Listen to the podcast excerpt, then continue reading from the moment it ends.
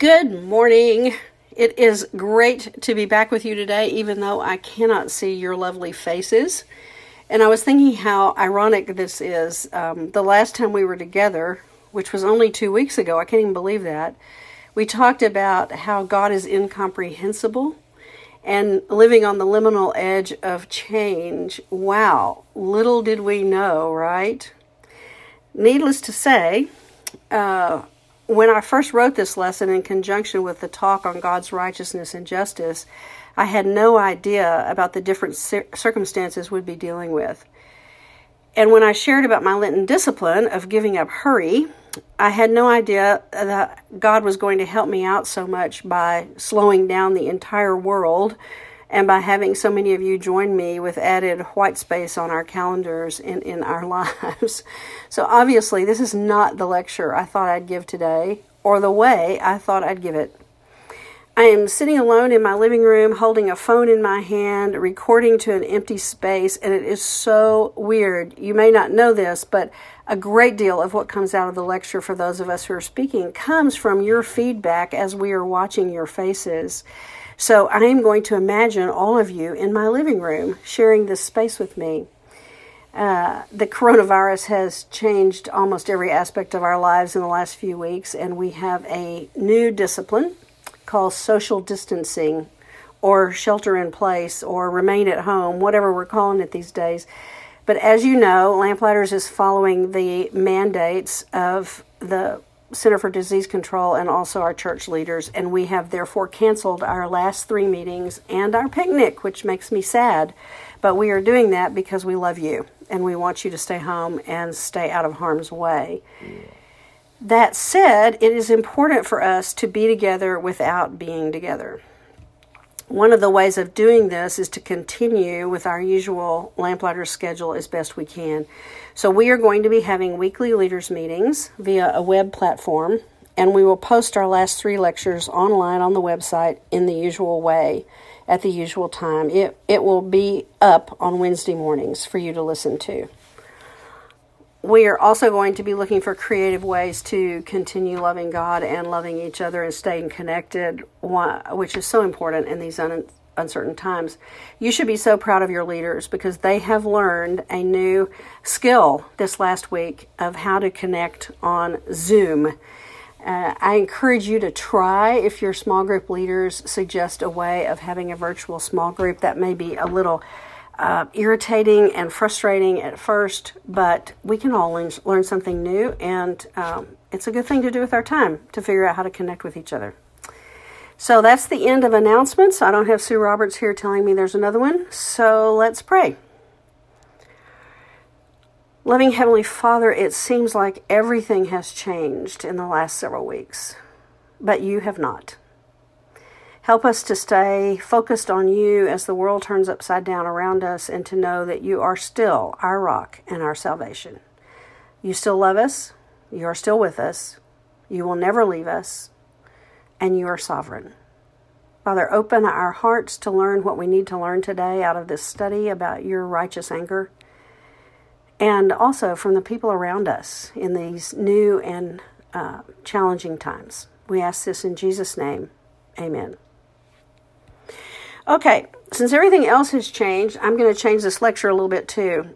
Uh, due to the bandwidth of my internet connection, and don't ask me to explain any of that, I'm going to record and transmit uh, two parts to Shannon for posting on the website. So you will see part one on the website, which is uh, the goodness of God's wrath. Now, remember, I said I was imagining all of you here. I can see you rolling your eyes, so stop that. The goodness of God's wrath. We'll talk about that in a minute. And the second part of it is some uh, thoughts to focus on about how to respond to the lesson today, what we what the applications we need to think about, and also uh, love in the time of Corona. Some thoughts to focus on in these days. So that'll be part one and part two. Let's start with part one. I hope you all got to hear Jan Madden's story about her black skirt. I'm only sorry you didn't get to see her illustrate it and demonstrate it because you'd be laughing like crazy and laughter is the best medicine right now, right? It was a great example of today's lesson. Sometimes we just get stuff upside down. I think many of us, myself included, have done that about God's wrath. It's not something we talk about much. I don't even remember the last sermon I heard about it. Uh, it's as if this particular attribute of God is a blemish on his otherwise spotless, perfect, and pure name. God's wrath, the idea of that is not attractive. In fact, it's embarrassing.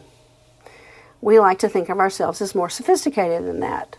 You know, surely, surely the angry God was confined to the Old Testament, and Jesus, who came in the New Testament, ushered in a new era of grace, right? So we don't quite know what to do with wrath. We, we feel like we either have to eliminate it by explaining it away or editing out of the Bible. And, and doesn't the enemy love it when we fall into that trap of removing attributes from God? And why? Because we cannot conceive, it is incomprehensible to us that a good God would punish. So we either try to eliminate it, explain it away, or we just color over God's wrath by focusing on His love and mercy and grace, all of those acceptable, feel good attributes. We simply ignore the ones we don't like, which is God's wrath. It is the elephant in the room that we're trying to hide under the carpet. The problem with that is there are other things under the carpet too. So let's pull that carpet back and take a look. God's wrath is wrapped around sin, rebellion, and his just judgment. And who wants to talk about any of that? It's not very winsome. It makes us uncomfortable. It drives people away. It makes us feel judgmental. But we really can't get away from it because God's anger is found all throughout the Bible. Old Testament and New Testament.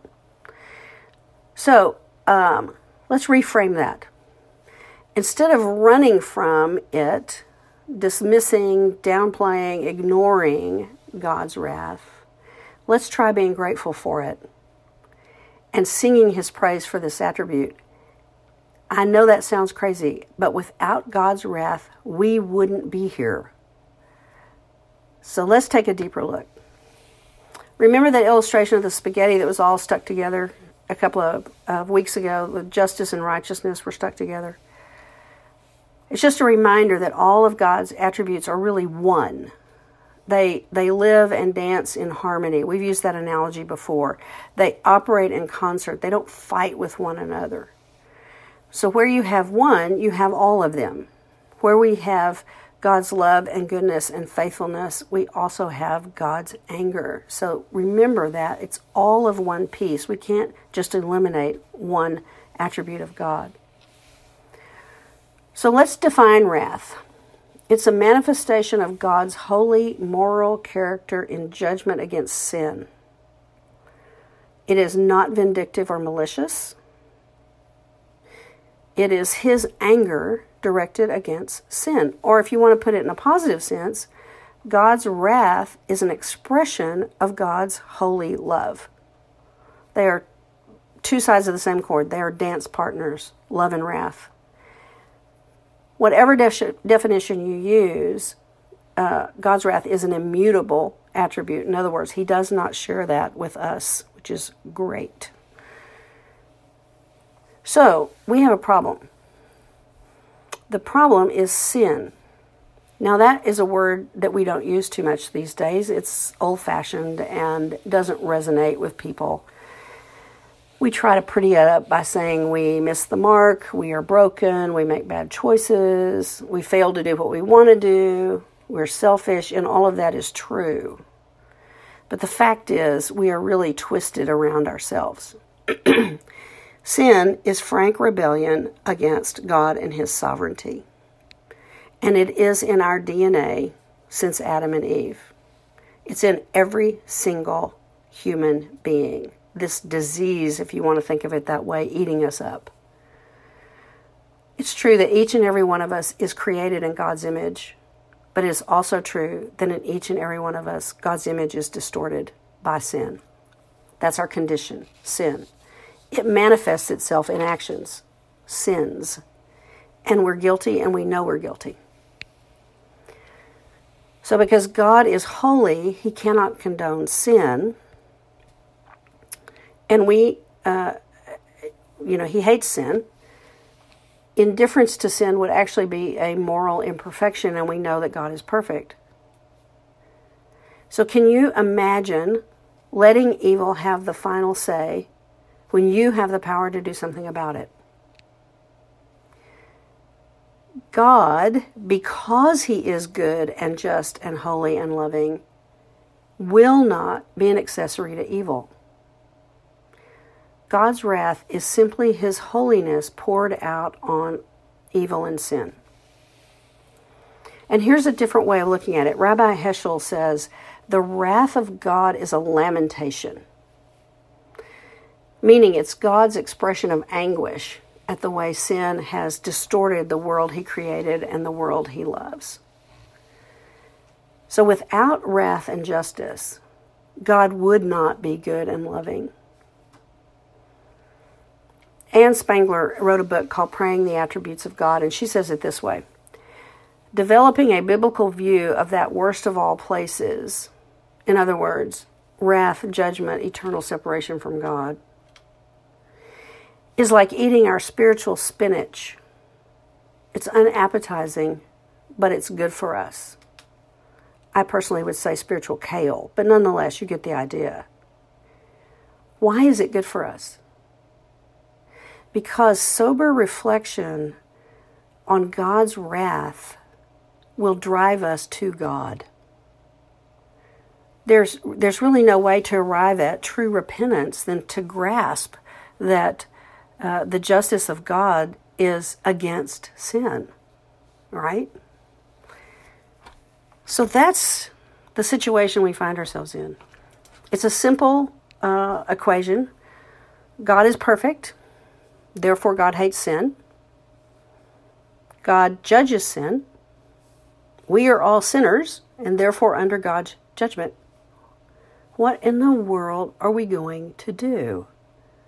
We are without hope. But this is the good news about God's wrath God Himself did what we cannot, He provided the answer. His love provided a way that His righteous wrath could be exercised against sin, and yet we would not be destroyed by it. We would live. So, His Son, Jesus Christ, the perfect Lamb, came to rescue us.